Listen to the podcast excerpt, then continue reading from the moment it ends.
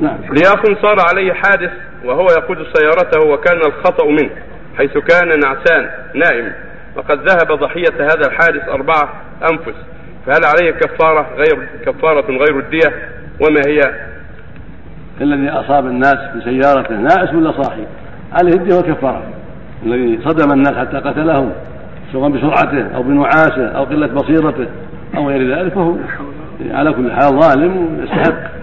أن يسوق الدية وعليه كفارات عن كل نفس كفارة. عتق رغبة فإن عاد يصام شهرين متتابعين عن كل نفس. نسأل الله الهداية.